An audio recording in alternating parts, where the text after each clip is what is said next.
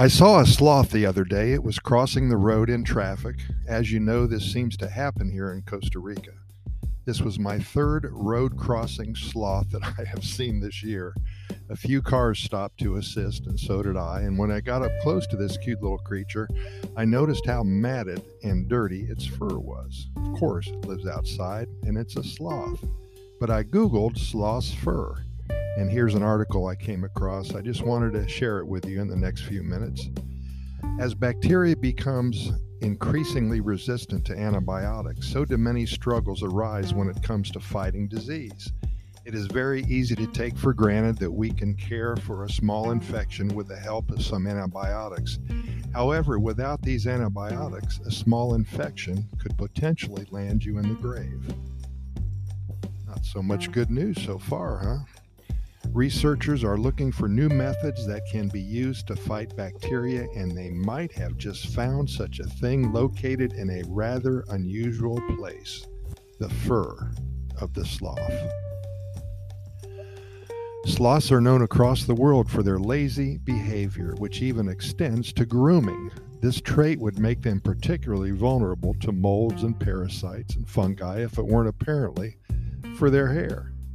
Scientists have been turning to the jungles of Panama for a long time now, searching for cures and medicines, because these jungles contain a vast myriad of life forms, from tiny microbes to bears and all those in between. Among all of these various life forms is the sloth, whose fur has its own little ecosystem entirely.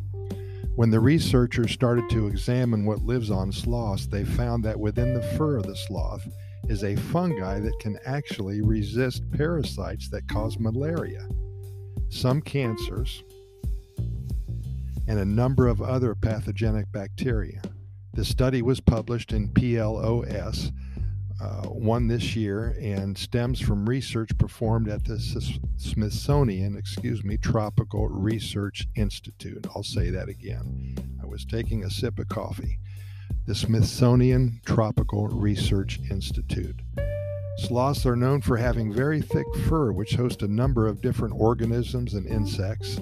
Sloth fur consists of two different layers. The inner layer is short, fine, and helps keep the sloth warm.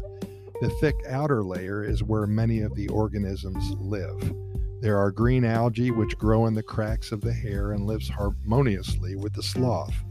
The algae benefit from having a nice place to grow, and the sloth benefits by having a green tint in its fur, giving them the ability to camouflage among leaves in the jungle. The researchers of this study collected eighty-four species of fungus that live in the coarse fur of the sloth. These samples came from nine different sloths who live in Soberania National Park in Panama. When the fungi were identified, there were twenty-eight operational taxonomic units found by the team and represented in the study. Out of all the fungi collected, seventy-four of them were cultured and administered in vitro testing to find biological activity against diseases. Three of these fungi species were demonstrated to be effective against the human breast cancer strain M C F seven.